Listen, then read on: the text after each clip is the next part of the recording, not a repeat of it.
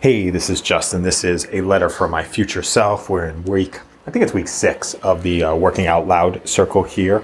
And just what we do is we write a letter from our future selves from two out, you know, from our future selves two years in the present.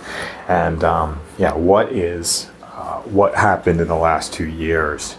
Um, number one, real commitment to health. I was very like very committed to health. Um, I notice when I have like little anxiety pains that come up, and I got really committed to my health. That means locking in a diet. I saw that like you know like the the diet that the dog eats, and realized that most things that deviate from a very simple diet are because of marketing. So kind of getting outside of the marketing realm, I was able to double and triple my income um, by going independently and really just focusing on removing friction and doing a lot of practice. And I just, you know, I started with user tests. Started with user tests. Started with small, uh, small consulting gigs on platforms like Upwork, and then really just built relationships and helped a whole bunch of different people. Also, really committed and in the conversation of creating hundred thousand new jobs um, that's sort of that the legacy is, you know, you know that is helping people on an individual basis, and then productizing the work that we did to help those um, help those individual peoples. That was it. Got super connected to the family. Um, got back in. We found our way to get back into jujitsu and um, and uh, yeah, back in with the family to jujitsu and and really doing a lot of good workout. I get an A plus on my gyroscope. I've been tracking gyroscope for the last couple years. I get an A plus on you know all the health metrics each day. Sleep well, my relationship with uh, all the you know the, the the inner circle people my my wife the kids my mom is just getting better and better and better every single time um, we've attracted more people to come near us in Philadelphia. The kids are doing school that is actually, you know, really forward thinking and that we're both empowered by.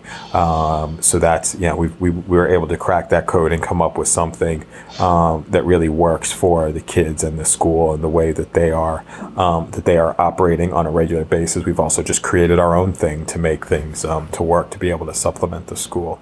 Um, what others? Yeah, just healthy, really committed to walking and talking and sharing a whole bunch of different messages um, that way. And um, yeah, just sharing out that way and then just seeing what boomerangs back out in the world and just putting as much good into the world. I had a thought that, like, you know, Mother Teresa just, hu- you know, hugged a bunch of people.